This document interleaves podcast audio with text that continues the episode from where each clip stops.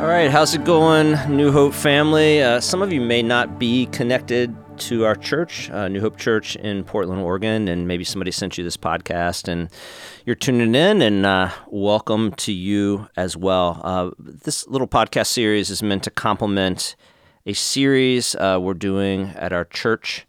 Uh, and it is May 2023, if you're listening to this later, um, called The Emotions of God. And it's uh, built around a book by a scholar, a biblical scholar, uh, Dr. David Lamb, called The Emotions of God. And we do things called big reads at our church where we ask people to read books uh, along with the series. So we got a couple hundred people reading uh, David's book, The Emotions of God, where he explores uh, seven of the primary emotions of God.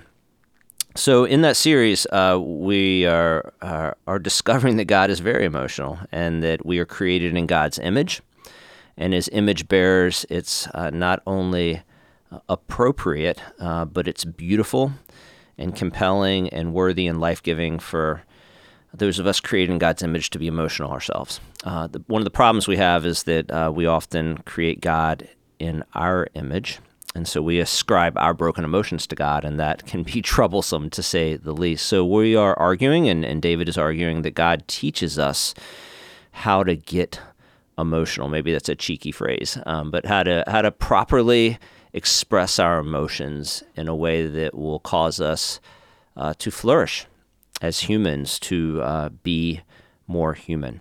Uh, if you want to uh, listen to the messages, uh, maybe some of you from the New Hope community have already heard them in person or online. Uh, they are housed on our website, newhopepdx.org. Uh, and you can just click on the Emotions of God series and listen uh, to the messages. I encourage you to do so.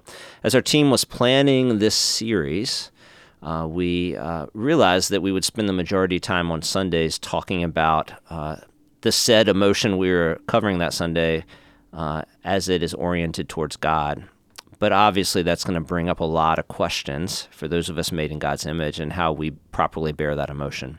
And there's just not a lot of time to explore that, but that's going to be the natural place people go. Uh, when we talk about uh, the anger of God and the sadness of God and the joy of God, how is that properly expressed in our human relationships? And how maybe have, as image bearers, have we broke that and we don't express it well? Uh, so we want to complement the series uh, by bringing some Jesus following therapists together uh, into conversation around that idea. So that's uh, we will talk about the emotions of God a bit today, I'm sure, but uh, we'll primarily be talking about how we as image bearers uh, carry forth these emotions in a way that honors one another and honors God. So I have two friends, Dr. Ken Logan and Carolyn Lu. Carolyn is uh, part of our New Hope community, and so uh, excited to have uh, her there. Uh, she's a friend uh, that also just continually gives me therapy on the go. You know, she sees that I need it all the time. Um, and then uh, Dr. Logan is my professional therapist, so I don't know. Stories may come out. Maybe you're not allowed to tell them, but you know, I, I give you permission. You can tell them. You know, there's there's many. So. Um, I'm really grateful to, to both of these friends in my journey uh, to know their, their brothers and sisters with us on the journey in the greater Portland area, bringing uh, the kingdom come to Portland as it is in heaven. So, uh, Ken and Carolyn, why don't you give uh, our listeners just a, a brief overview of who you are? Who wants to go first? You want me to go first, Carolyn? Yeah, you go first. Okay.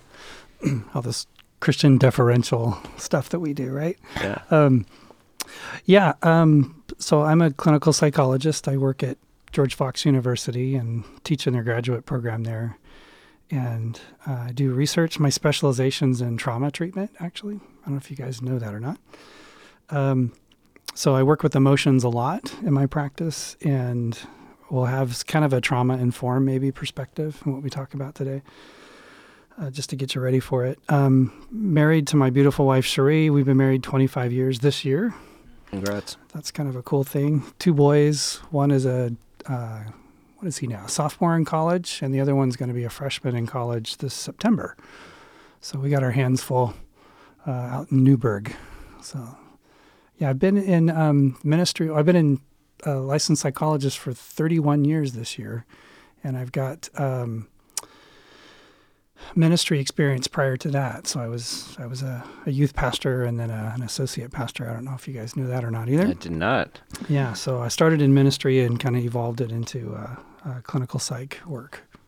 Yeah, great. Carolyn? Well, as you said, I attend your church at New Hope with my husband. Um, we've been married 28 years, and I've been in the field um, for, I'm thinking 25, if 1998 to this year, 25 years in the field as a licensed professional counselor. And um, during that time, I've worked in a variety of settings everything from community mental health to private practice. Um, I started out with a specialty in children and then ended up in medical settings dealing with chronic pain treatment, um, private practice with lots of anxiety and depression and trauma and PTSD, and then worked at a church for 11 years. That was a respite when I got burnt out from being a therapist. And similar to Ken, I have two kids. They're almost about your ages. Um, I have a senior in high school, about to enter college, and a sophomore right? When you're, uh, and and I forgot to mention the top of this in this series of podcasts, uh, kind of the first one in chronological order. Uh, I had a conversation with uh, Tristan Collins around her book uh, that she wrote with her husband, "Why Emotions um, Matter," and that was great. So check that out if you're coming in and this is where you're starting. I think that's that will be a worthy conversation uh, for you to listen to. So um, there'll be a little crossover here if you're listening to both, uh, but we'll we'll go in a different direction eventually. But I asked Tristan the same question because I'm intrigued, and I don't exactly know the answer. But I, you know, when I was a when I was a kid, you know, I, I you know I wanted to be an astronaut, then a basketball player, whatever. You have these dreams, and I mean, when you're younger, like I want to be a therapist. Was that a thing, or like at what point? You know, was that college? Was that post college? Like yeah. you know, I mean, that would be odd, but I'm sure it happens. You know, but how did how did you did you kind of back into this role? Like, what's the story there? Well, I would say that the majority of us, but Ken is probably an exception, come because we have some of our own dysfunction to work through. Oh, no, right there with you. Okay, right so I grew up in a pretty dysfunctional but very Christian home and was really struggling in high school, but also a very devout follower of Jesus. And so as I looked to my church community to provide answers for me in trying to figure out what was going on and why my life wasn't making sense. I went to the church, I followed their answers, and I didn't get any relief for my symptomology. So I ended up seeing a really great therapist, and uh, so that kind of inspired me to to want to provide that for other mm. people. Mm, That's the short answer. Yeah, we can get into the dysfunction part a, later. A lot of similar background.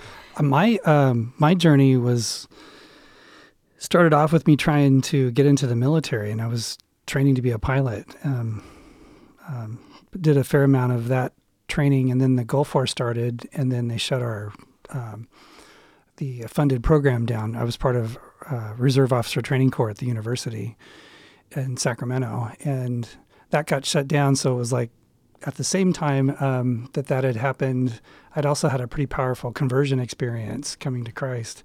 I came to Christ when I was, what was it, 18? I think it was about 18, and had a huge impact on me. And that kind of got me more ministry oriented, I think. Um, went on the missions field within the first year, did some crazy stuff, getting way over involved um, before I had a chance to work on myself first. So, my experience, similar to yours, kind of, is I I found myself getting more exhausted from the solutions that I'd been given than the problems I had coming in. Because I got busy trying to be good and doing works based kind of faith practices and just burned out big time. And I was getting help for that burnout um, with a, a, therapist that really inspired me that, um, you know, I felt like God was calling me to do that work. And so my own personal work around that inspired me to get into clinical psych. Hmm, that's helpful. I uh, Carolyn will know this because she's heard me speak a fair amount. But whenever I start going at a subject, um, I think words really matter. So I like to like, okay, what does that mean? I just I love etymology and just that whole journey of how words became what they are, the Greek, the Hebrew, and the biblical text, whatever. That's fascinating to me, and and I think illuminating oftentimes. So when I started the series, I gave uh, the opening message in the series and devoted probably the first third just to the general idea of emotions and so I, I began to write the sermon and begin to do that thing like what are emotions? There's got to be a nice handy crisp definition. I discovered that there's no definition. And, and you know i think Mm-hmm. it crosses over in the realm of psychology and philosophy. And in both realms they will most will readily admit there's no unified definition of of emotions which i, f- I found really fascinating. Um, and so we start talking about that, it's like, oh, it was kind of destabilizing because I'm like, I've, I got to start talking about this thing that no one knows how to define it. And yet, um, I think there are components of it or characteristics that most people can agree. But with that said, I mean, I'm sure I would- I would think that you have probably something in your mind if somebody would ask you in an elevator, like, well, what are emotions? How would you define it? Maybe that'd be a good man on the street interview question uh, to get to. But do you have a go to uh, definition for emotions or a metaphor? Um, anything that comes right to mind and heart? Yeah, if somebody asked me that on an elevator, I'd be like, I don't know, and they could go see some other therapist. I'm not Why are super. you asking me? I know, why, are, why are you worrying about it? Um, do you do you have a better definition? I thought your definition that you gave, the final definition that you gave on Sunday was pretty good. So what do you say? What do you say? I, I don't remember. Well, but I- I- think you could find it. I thought it was a good one. Yeah, yeah. Well, what what I did is I I. I, I, you know, my sermons are just too long, but I read through too many uh, defi- I'm just fascinated by these things. Too many definitions of emotion, and I kind of tried to parse it down into components, like things that I saw in all the definitions. So the ones that I that I landed on, and this is not exhaustive, but that emotions are subjective. Um, so they're kind of oriented in our personal experience.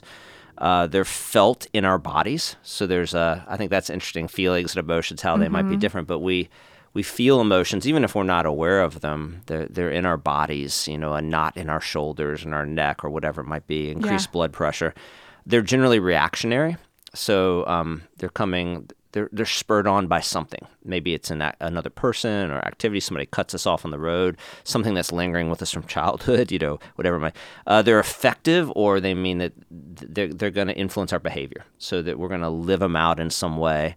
Uh, they're powerful. I don't think anybody's going to argue that. I Mm-hmm. Yeah. think I think they're just. And then the last one I quoted uh, uh, uh, uh, uh, Justice Potter Stevens way back when he was he was a Supreme Court justice trying to define pornography, and he said, "You know it when you see it."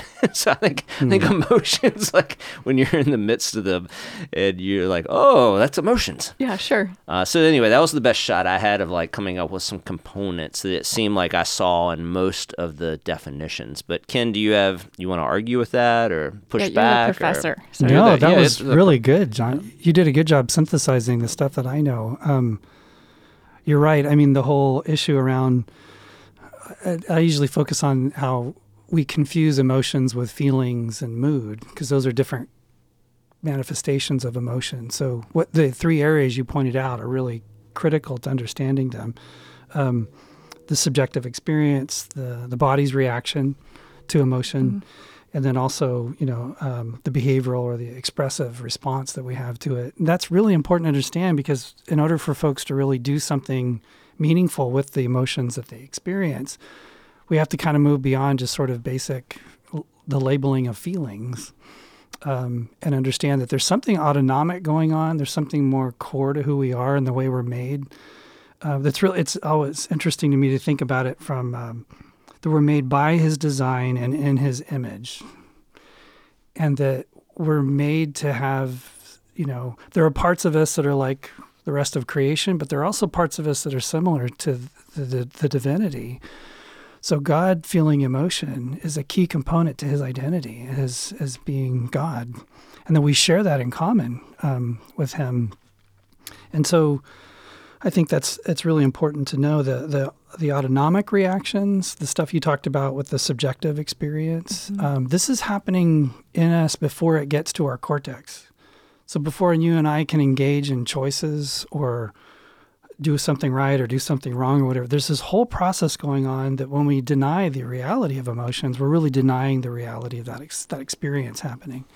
So this stuff's going through the middle part of my brain and my brainstem before it gets to my ability to even be aware of what's going on. And I think people in general, not just Christians, we have our own little version of this, I think, but humans have a hard time with that because we really need to spend time with our emotions to comprehend exactly what's going on. uh, in whatever situation we're addressing.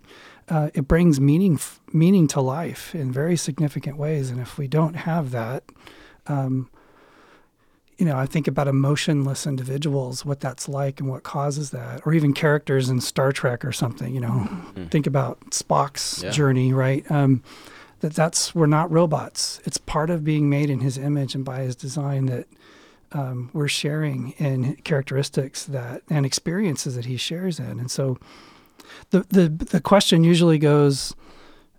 Does God have emotions? And I think the question should be Do we have emotions that are like God? It's not really, of course, he has emotions. God has emotions. Jesus had emotions. The Holy Spirit in Scripture has talked about having emotions. We, of course, are going to have emotions.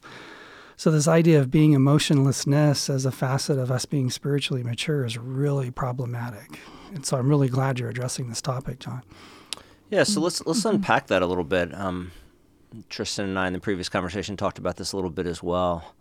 Uh, but as someone, you know, I'm, I'm interviewing you because I'm not a therapist. I'm not a clinician in that world. But obviously, as a pastor, you get in the terrain of emotions a lot as it relates to discipleship. So, you know, you could define the job of a pastor in, in many ways. Uh, but I think one of our primary calls is to make disciples, right? To create mm. communities and environments where people can become more like Jesus or to use Dallas Willard's phrase, to become apprentices of Jesus. Mm-hmm. So, you know, Pete Scazzero, if you're familiar with his his work on emotionally healthy spirituality, church leaders, all that kind of stuff. Um, I won't go back through it. I I, I, I, talk, I talked about that a little bit in the previous conversation, but uh, as I went through some of his stuff, I think it was eye opening on this. This I truly believe that he's correct, and this is a, a missing link in our discipleship uh, that we, you know, address. I think the mind a lot. Um, mm-hmm. mm-hmm. We, I think, increasingly, increasingly got a long way to go address the body. But you know, as it is to physical health, sometimes I hear people talk about that in a series on on got to stay in shape and gluttony and those kind of things. Although not very much. Not very much. I no, think. it's I think mostly that, I think, mind. It, mostly mind. Um, I think social. I think there, there's a good amount of attention mm-hmm. to that because we do life and community. How do we get along? Don't gossip, all that. And all that's good. I'm not arguing, obviously, we jettison any of that. I don't want to make that logical mistake. All that we should continue to do, uh, but hardly anything on emotions. Mm-hmm. And so, if I, I, would obviously agree with you, Ken, we're doing a series on it. Yeah, I think God, and I've been shocked as I've gotten into the text how emotional God is and how responsive God is to my choices and behaviors and your choices and behaviors. And um, it's, it's actually enlivened and made my journey with God more complex mm-hmm. as well, mm-hmm. more scary at times, to be mm-hmm. honest. Let feel a little more out of control, you know. It not, you know, like whoa, this seems.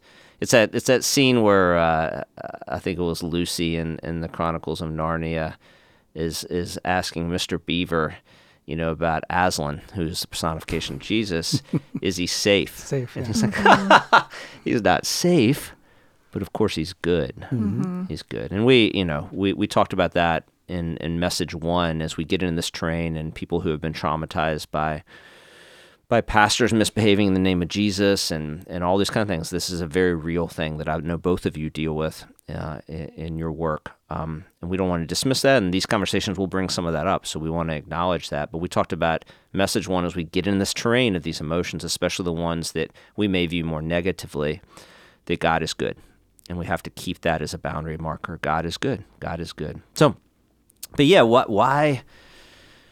why don't we talk about this mm. more? You know, and like I feel like that in the, you know, I think we, I think it's fair to say I don't want to put words on the on the two of you, but there's a hot debate on whether we should still use the word evangelical for many reasons. But I'm mm-hmm. fine with it in its traditional use. People with the good news, and but we come from that ilk of church. I think the 3 mm-hmm. of us, mm-hmm. right? That's how we're raised. Those are the churches we're part of right now. I think especially in the Western kind of evangelical church culture, uh, it's exasperated even more. Uh, I can't speak for my mm-hmm. brothers and sisters mm-hmm. over a different, but in my travels in Africa and this and that, it seems like they're much more tuned with their emotions, both in their gatherings and, and otherwise. But yeah, that stoicism, the Scandinavian mm-hmm. sense of God, and like you're mature if you don't show it, or you're tough, or there's that whole aspect of like even you know getting into the male woman thing that like if men show their emotions you're being feminine you know which is just i think ridiculous but anyway i'm here to interview you guys why why don't we talk about this more Wow, I wish I knew why. Do you feel like you have a good answer for why? I, I feel like I have some ideas, but I wish I knew too, because it's interesting how divorced those two concepts mm-hmm. are. The idea that I'm going to bring my spirituality or I'm going to learn about God, and somehow that's completely divorced from my emotional world. It's divorced from my the way my body's feeling, that somehow that's separate. And I don't know where that compartmentalism began. You mentioned Stoicism. So I believe that is a philosophical root of some of our beliefs on how you handle emotions. And yet we see some of our brothers and sisters in other denominations handling their emotions differently. When I was in high school, I attended an Assemblies of God church, more charismatic church. There was more open expression of hurts and wounds almost every Sunday. There was the expression of tears and lamenting and and praying uh, very demonstratively. So I'm not sure why. Do you have any ideas, Ken, on why? Yeah, I think um, just over the years, thinking about different sermons I've heard about emotions and where we go with it, I do. I agree with you, John. It, coming from a Western, you know, theological kind of persuasion, the Stoic uh, philosophies and all that. I, I think what I've heard many times seems like it's it's being preached not just to help us learn how to deal with emotions in a healthy way, but it's being preached as a way to counter what the culture can do sometimes with being, you know, if it feels good, do it. Right. So we've kind of taken the other side to it of saying, well, no, because your beliefs and values have to guide the things that you do. And so I think, you know, I, I can see why perhaps we've kind of neglected the topic because we're afraid if we open that jail cell up, it's all going to run amok. And I, I, you know, so I've heard sermons that talk, for example, on you know, don't rely on your emotions because they can lead you astray, or only certain kinds of emotions are acceptable, other kinds aren't. Um, you know, or or the even folks who are, are open to emotion, but they'll talk about, but make sure your intellect has a higher priority above your emotional Mm-hmm. experiences. So I've heard all three of those, and I've also heard the whole "if it feels good, do it." You know, from coming from the culture. So I think we've had a polarized reaction that's fueled us neglecting this topic.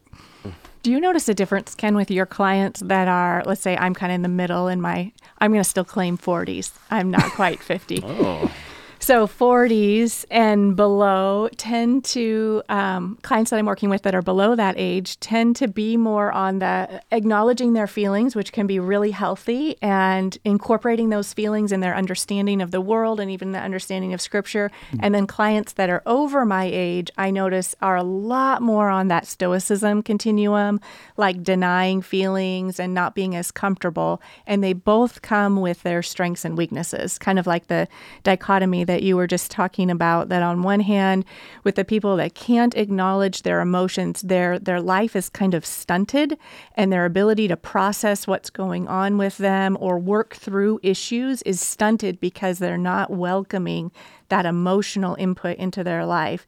And on the other hand, sometimes my younger clients are so wrapped up in being sure that every feeling they feel at every minute is 100% uh, should be affirmed or should guide the direction in their life that they they sometimes lack the stability or the mental fortitude to move through something really hard. Do you notice that pattern at all? Oh yeah, the age differences right now. I think it's like I said earlier. It, if you let people out of prison, it's all going to run amok. And so, but the issue's the same, although we're getting different manifestations. The older folks are overly defended and they don't want to mm-hmm. talk about feelings. They're great at surviving and mm-hmm. coping, but they kind of stink at healing, mm-hmm. maybe growing.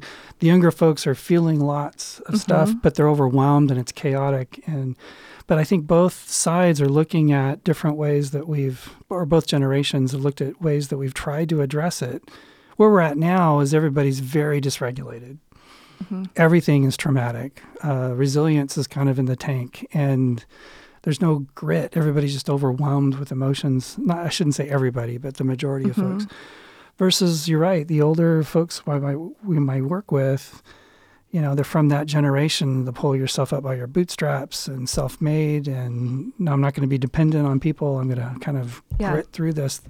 Um, I think the need to address the issue would address both sides, and so I'm really glad you're talking about this, John, because both sides need help. They need support in this because of the way the pendulum has swung. hmm I think there's some misunderstandings about emotions that kind of drive this, that people's that lead to people's avoidance of it, and also leads to folks feeling overwhelmed by it, or or um, the absence of grit, like we were talking about. You know, that if you feel something, that that means it's reality.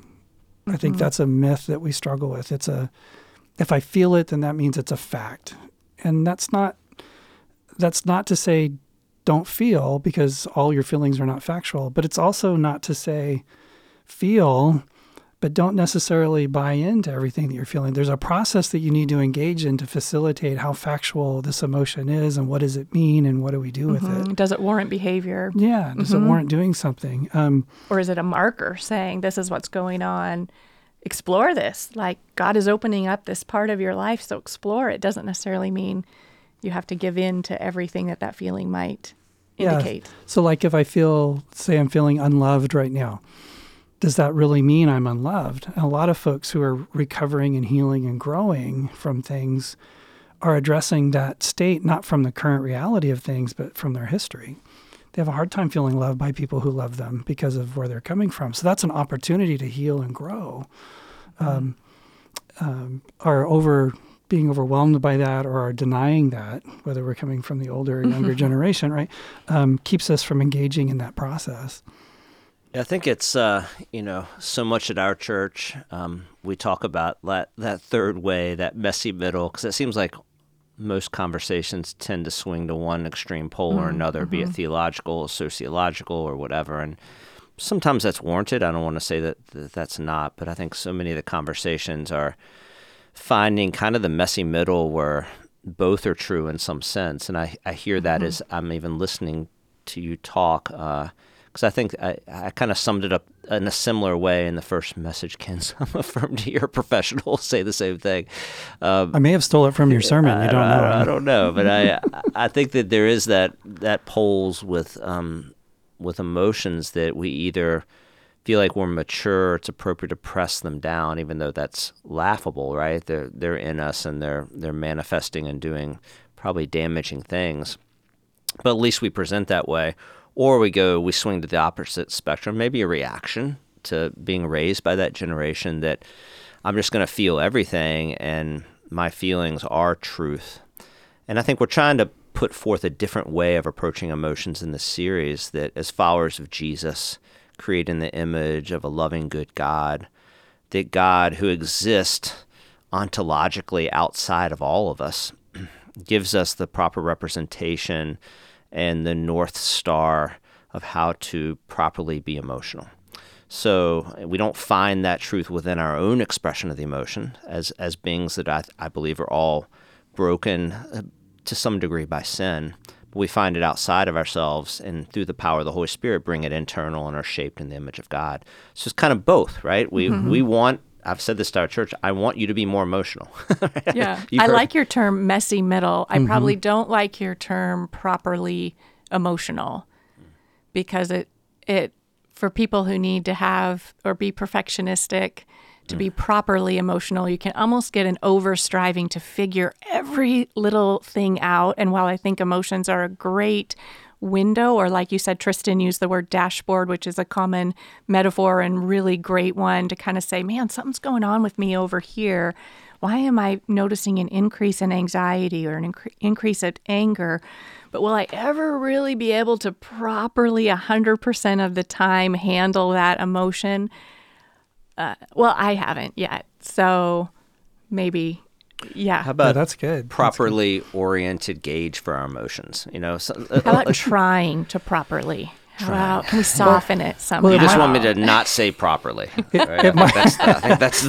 That's the I'm getting therapy in real the time word. here. This is That's the wonderful. Well, I think it, it's helpful to separate out a couple things with that. One would be the feeling or the emotion that we would experience, but the other is, is the meaning that we might ascribe to it. That's the part that needs to be kind of sat with and figured out. So you can have the freedom to feel what you're feeling, but at the same time, you know, is is the meaning that I'm getting from that feeling is that real or is it true? And and a lot of the times it's amplified or it's minimized, and it it goes the other direction. Um, I'm kind of feeling sad, for example. Let's say I said that.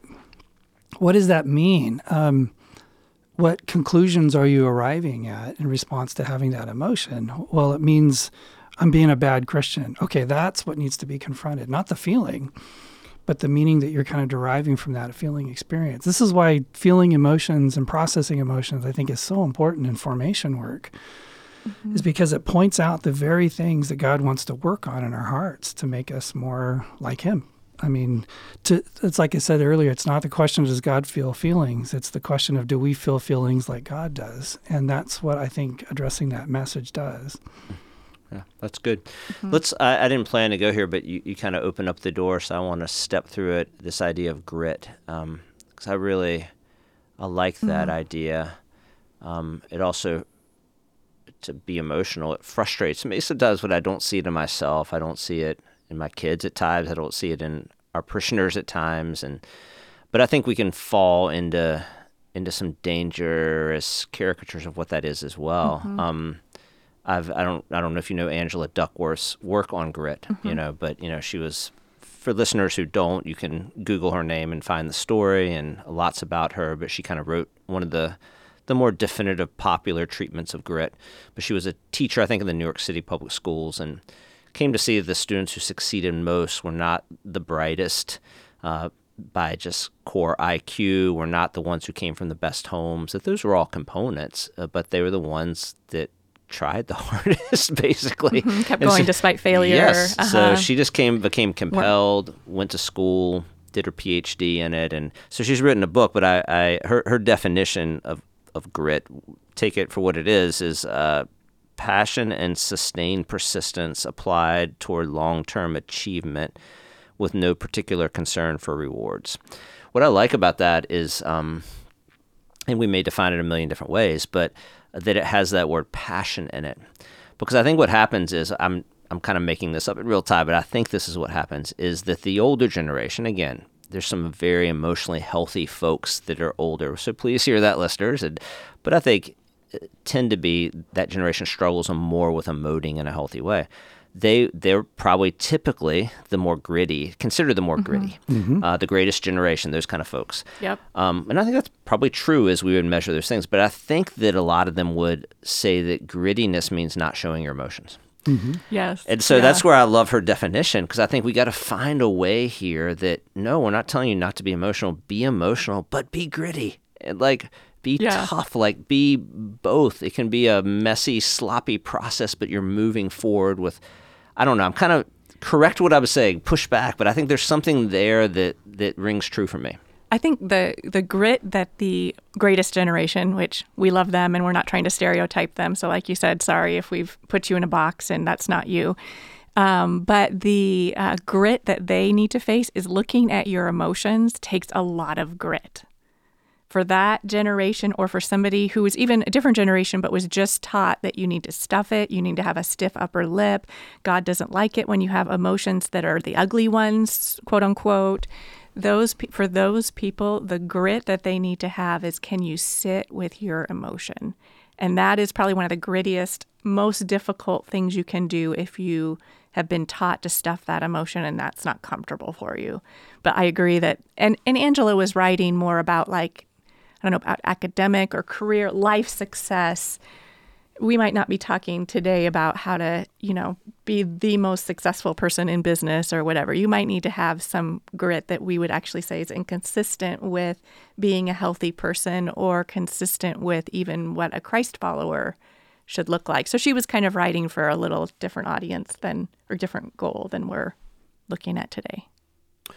Yeah, true. But I would, uh, and I want to hear what you say too. But as a pastor, I would say, and again, I don't want to use broad brush, but like as the American church during COVID over the last five years, I don't know that I describe gritty to it. No, we weren't very gritty. I agree there. And so, and I, I'm not casting stones. I'm part of the leadership. I bear responsibility. So in real time, I'm constantly thinking, and and you know of these conversations, Carol, and others who are, are around in, in, in my life. Um, like how do we do it better what are we missing like yeah. what are you know mm-hmm. and, and i don't mm-hmm. think that that means stuff your emotions i want more emotion right. but i think we have to i heard somebody once say we need thicker skin and softer hearts mm-hmm. and again mm-hmm. that's a nice. it's a uh, it's a helpful phrase right i think that that represents kind of like we need to be tough i don't think it's going to get easier to follow jesus faithfully and to show up faithfully um, but i think we need more heart we right. don't need hard heartedness, right? We need yeah. soft hearts. And that fits with ego development. When you have healthy ego development, you are incredibly warm and soft and open to people because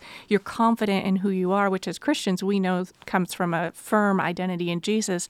At the same time, we have kind of a thick skin because it doesn't matter as much the input. It doesn't it doesn't mean that it doesn't matter at all, but it doesn't matter as much the input that we get maybe from other sources in our life outside of our faith. But yeah, I, I think it gets to the issue of it's I call it differentiation, but the the notion of resilience might factor into mm-hmm. this a mm-hmm. little bit. So when I think of people who come see me, they usually come see me because they're having trouble coping with something or they're having trouble wanting, they're dealing with needing to heal from something, mm-hmm. or they're trying to grow in some way. Those are usually the three big areas that people come in.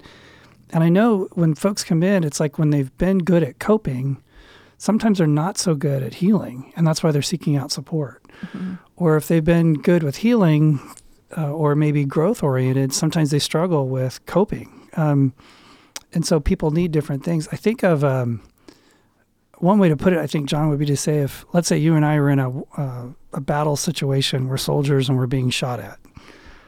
I don't want you healing yet. I, I don't want you growing. no feeling your feelings you, while you're being shot at. Stuff them. Stuff it. Cram it down. Do whatever you got to do because we got to get out of this kind of mm. thing. I want you coping. I don't want you healing and growing yet. But when we come back and we've got whatever post trauma effects that are there, guess what we're going to tend to want to do? We're going to tend to want to keep coping as opposed to really, okay, let's shift into this new uh, mode of healing now and growing. And, and it seems like when folks are good at one thing, they kind of struggle with the other. Um, I think the older generation, the, the reason my grandparents and parents were the greatest generation is because they cope really well. Mm-hmm but they kind of sucked at healing.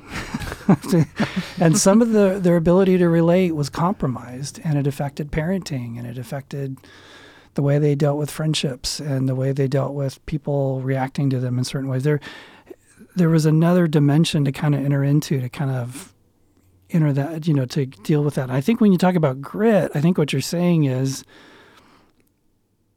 we need to be good at coping, but we also need to be able to shift into healing and growing experiences and to face the things that we tend to want to avoid when we're mm-hmm. used to mm-hmm. coping. Mm-hmm. And in the current generation, back to what you were saying, Carolyn, um, I think the feeling stuff that's happening now, where people are, are letting themselves focus on healing and growing, perhaps. Um, but they don't seem to have the chutzpah to be able to manage the real work that it takes to really heal and really grow. That's the grit they're needing. It's like different kinds of grit or different kinds of resilience are, are needed uh, mm-hmm. in that mm-hmm. process. That's what I find in my practice. Yeah. So which it, which brings you all full circle back to wisdom, which is a common theme throughout Scripture, is that part of dealing with emotions and learning what uh, what was that phrase I didn't like of yours? Properly emotional. I, I forgot Proper- it. I'm not going to use it anymore.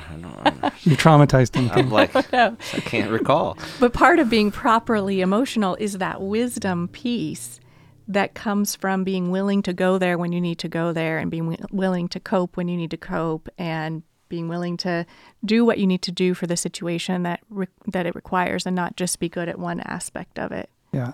And I, I would want to make the point too that folks who are struggling with these things, these are not these are not sin issues in terms of willfulness. These are folks who are lacking the neurological capacity to take these issues on in an effective way.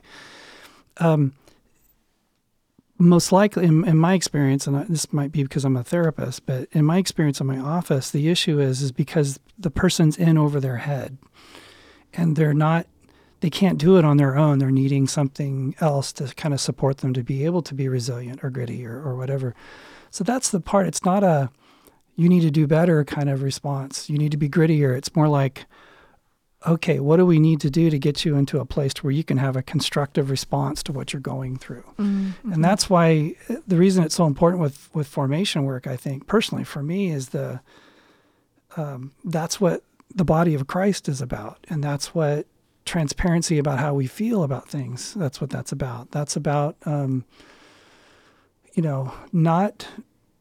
You guys talked about. Um, uh, the whole isolation thing, for example, like with COVID, for example, we were literally mimicking symptoms of people who have complex trauma, but it was on the front end. We were telling people to isolate. So it wasn't like trauma was creating isolation. We were creating isolation and that was causing trauma. It's it's it's a powerful impact on our nervous system. So when I said earlier these are these are autonomic processes, I li- literally mean that. It's uh, it's called um, neuroception. Your your nervous system's perceiving this before it actually gets to your cortex to comprehend what's happening. So people are, are needing they're they're needing s- support for legitimate reasons to be able to go there. Um, and the grit factor is really about, I think, our capacity to become safe and to be able to be transparent in communicating what our needs are. Um, when I I do a lot of research with Christians, um, uh, Fox, and some of the things I've learned on or for. Uh, yes, there's no electric shocks involved. Um, one of the things I've noticed there's this issue that keeps coming up in researching Christians, and even like in personality assessments and different psych tests that we give. Christians have a high, what's called social desirability index. Mm-hmm. In other words, they won't we won't sit down and say, This is who I authentically am. We will sit down and say, This is the way God would have me respond. This is how I, this is what I'm supposed to say if I'm a good Christian. And it, it makes mm-hmm. sense because it's like you're trying to become that. So if you say that you're that way, then maybe that's a sign you're moving in that direction. But the pressure Christians feel, especially Christians, to be perfect or to be good or to be like Christ, starts off with sort of cognitive cortex decisions and willfulness, um, hoping that you're going to get there. And this is my own personal healing journey is is uh, understanding this and kind of working through some of these issues myself.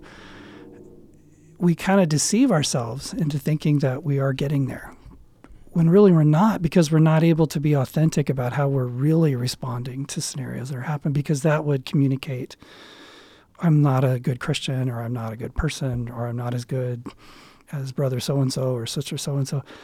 It's like this, it's difficult to be honest and authentic and truthful. And I think that's what, when we talk about emotional uh, honesty, people becoming more honest with themselves about how they really feel about things, that's really what we're challenging. And so it's a much, and I got to tell you, John, one of the things I appreciate about your ministry is how you promote authenticity and model it for people. You're just honest and disc- you're authentic and genuine and real and you're you're modeling for others what you would have them do and that's the first step it has to become safe to be real about how you're really feeling um, that's why a lot of folks come see us right because i can sneak in the back door and nobody from my church is going to see me sitting in the waiting room and I can come in and be honest with you, and then you can't say anything because if you do, that's illegal and you could lose your license, right? Right. Um, but that which is true. It's it's true. It is very true. But that safety piece, I think we need to do a better job of that, normalizing it, modeling it, and actually saying this is the right thing to do. It's almost a it's almost a moral statement um, to shift people out of coping and into healing and growing. So a couple. Let me just as we kind of I want to transition to talking about specifically some emotions of God, but let me just kind of try to summarize, tell me if I'm not getting it right. A couple things that I hear practically for folks because we got into neuroscience, which is fascinating to me, as people at New Hope know, and um, all that. But like, I don't. I want to make sure we kind of come out of this with some clear things. One, one I heard is like you can't do it alone. The value of community, and I think where individualism is a yeah. is a plague upon society. The Surgeon General just this week came out about the loneliness epidemic. There's, this isn't just followers of Jesus. I don't know where he is in his faith, but it isn't just church people saying this kind of stuff. So, uh, the value of like we need that uh, as as people to hold us accountable, as people to encourage us, as people to reflect back behavior and expose blind spots. All these kind of things are vital. Is one thing I hear. We're not going to be able to figure out the complexity of our own motions alone. So I heard that. I heard, um, and this came out in the interview uh, with Tristan, so I encourage you to go back and listen to that. But asking additional questions, being reflective, having our emotions push us into digging deeper. Why mm-hmm. am I mm-hmm. feeling this way? Uh, why is this coming up? What's happening in my body that I don't understand? Being mm-hmm. aware of our bodies. We've mm-hmm. disembodied ourselves a lot as, as followers of Jesus and mm-hmm. reincorporating the body and kind of fighting the modern Gnosticism that's crept back right. into the church. And, and then, when you do that, to not just diagnose it that it's wrong that those emotions are coming up, but yes. that it, affirming that there's an emotion coming up and this is a great thing that is happening. Like yes. this is how my yeah. mind works, as opposed to, oh no, an emotion's coming up. I've got to figure it out and heal from it real quick so I don't have that again. Yeah, or not not feeling shame that you're feeling that way. We, you know, mm-hmm. Tristan had the the thing of like when you feel shame, have it be impetus to ask yourself, what lie am I believing, and you know, that kind of that the, these kind of things. So being reflective, and then I think your word, uh, hokmah, right, the word for skillful living of wisdom.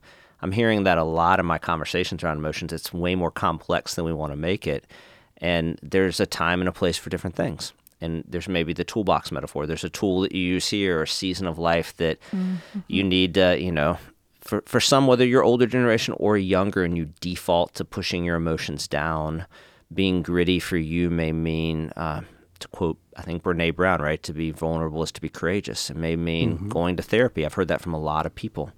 Uh, so older, younger, I've heard like eh, they were so scared to go to therapy. Admit, mm-hmm. oh, I'm messed up or I need help. That mm-hmm. doesn't mean you're messed up. I'm in therapy. Well, therapy's really good. I've heard from so many folks that have greatest generation parents or grandparents the statement, "What did you think about them? What was your relationship?" And they say, "Oh, they were great, and I didn't really know them." Mm-hmm. And again, not all of them but like if if if you're there, that would that's what your friends and family might say about you. Your grittiness is is saying, "Hey, I, I need to begin to explore some of these things I stuck down." So others that may be all feeling and have no problem with vulnerability. Um, I'm, I, I, to quote a book I just finished last night that I, I, may get into a little bit, but Alan Noble, he's a professor of literature. Um, down in Texas somewhere, really great writer, but it's a little book called uh, On Getting Out of Bed The Burden and Gift of Living. I'd love for you guys to read it, hear what you think, because you may agree or disagree, but um, he, he kind of argues compelling throughout sometimes, and he's very careful to say sometimes you can't. And he, he's had his own challenges with mental illness and depression, so he's very real about that. Because sometimes you just got to get out of bed. right? mm-hmm. That's what grit might be for, for some of you who are so caught up in our emotions. And again, always if there's severe trauma or severe depression, please get help. And there's places that there's people that just can't get out of bed. I, I know that. But he would argue most of the time we can. most of the time we can do that next step. So I think it's finding, using the spirit given wisdom to say, where am I at? Uh, how can I help my community reflect where I am at? And what does it mean to move towards a more emotionally healthy life? And that's going to mean different things for different. Am I hearing you correctly? Yeah, totally. Okay. Yeah, nice. Well, and, and I would say, John, just real quick, you're back to the idea of community. It's not just, um, you know, are you connecting with people, although it includes that, but also are you inviting God into those places? Are you doing community with Him while you're facing whatever that emotion is? So many of us seem to be on preset to where if we feel something, it means we've got to deal with it before we can commune with Him. And it, and we all know that's bad theology. Yeah. it's not Bible. It's not good Bible, but it's almost like it's implicitly in us. I think personally, it's residue from the fall. That oh, tendency to want to hide and to do it on our own, the whole issue around self sufficiency. You know, it's it's a ploy from the enemy to keep us out of fellowship. And we have this notion that I can connect when I'm when things are good but when I'm blowing it or I'm doing something wrong or there's something overwhelming happening, I've got to fix it myself before I can commune. And, and that inviting God into those emotional places, I think, is key mm-hmm. to this. Mm-hmm. Yeah, I, uh, I, some of the most godly people I know, or who, who I would say have we haven't talked about this phrase. I don't know how, what you think about it, but the most highest EQ or emotional intelligence, mm-hmm. right? Uh, and that term can mean many different things, but that followed Jesus in my life, and I can I'm sitting here thinking of them and picturing them. Um, they do have this beautiful fusion by the grace of God through the work of Jesus on the cross and also through their own hard work mm-hmm. that has led to this place uh, where they're exceptionally compassionate and real and heartfelt when you're around them. They're with you and they love you and they cry easily and laugh easily and they're also tough as nails. yep, they're, they're differentiated. That's they are. It's like lit- it, and and I think in our modern vernacular, like not praise God, this isn't true. I know this is happening all over the world, but presently in our context here, none of us are going to war tomorrow, right? So that doesn't mean tough as nails, like they're going to, you know, mm-hmm. just charge the enemy. Um, I think it means like they don't necessarily care what people think. I think that's really social media. Yeah, we're, we're just in mm-hmm. that era that people taking pot shots, and a number of these friends that I'm thinking of are, are, are known, are well known, and they're out there in the world. And in my private conversations with them, like, how do you deal with all these people saying these things about you on Twitter? They're like, yeah. they're like they don't know what they're talking about. They don't really mean that, or you know, they're just they're differentiated, right? Their identity is so linked into the belovedness of God. They know that, um, but they're not squashing their emotions. So I think if you're listening, I think the challenge, you know, is to where do you find yourself? Um, that's a prayer thing. That's a that that's a search me and know me, God. You know, see see if there's any offensive way in me. Versus we've taught our church to begin to pray. Do prayer of examen. Examine yourself at the end of a day or a night. How are you feeling? How are your emotions? Where are you falling? And then what season are you in? And then do it in community. Do it together. Do it with a therapist. Do it with a spiritual director. Do it with your pastor. Do it with your family. Invite others in. Model it. It's going to be messy.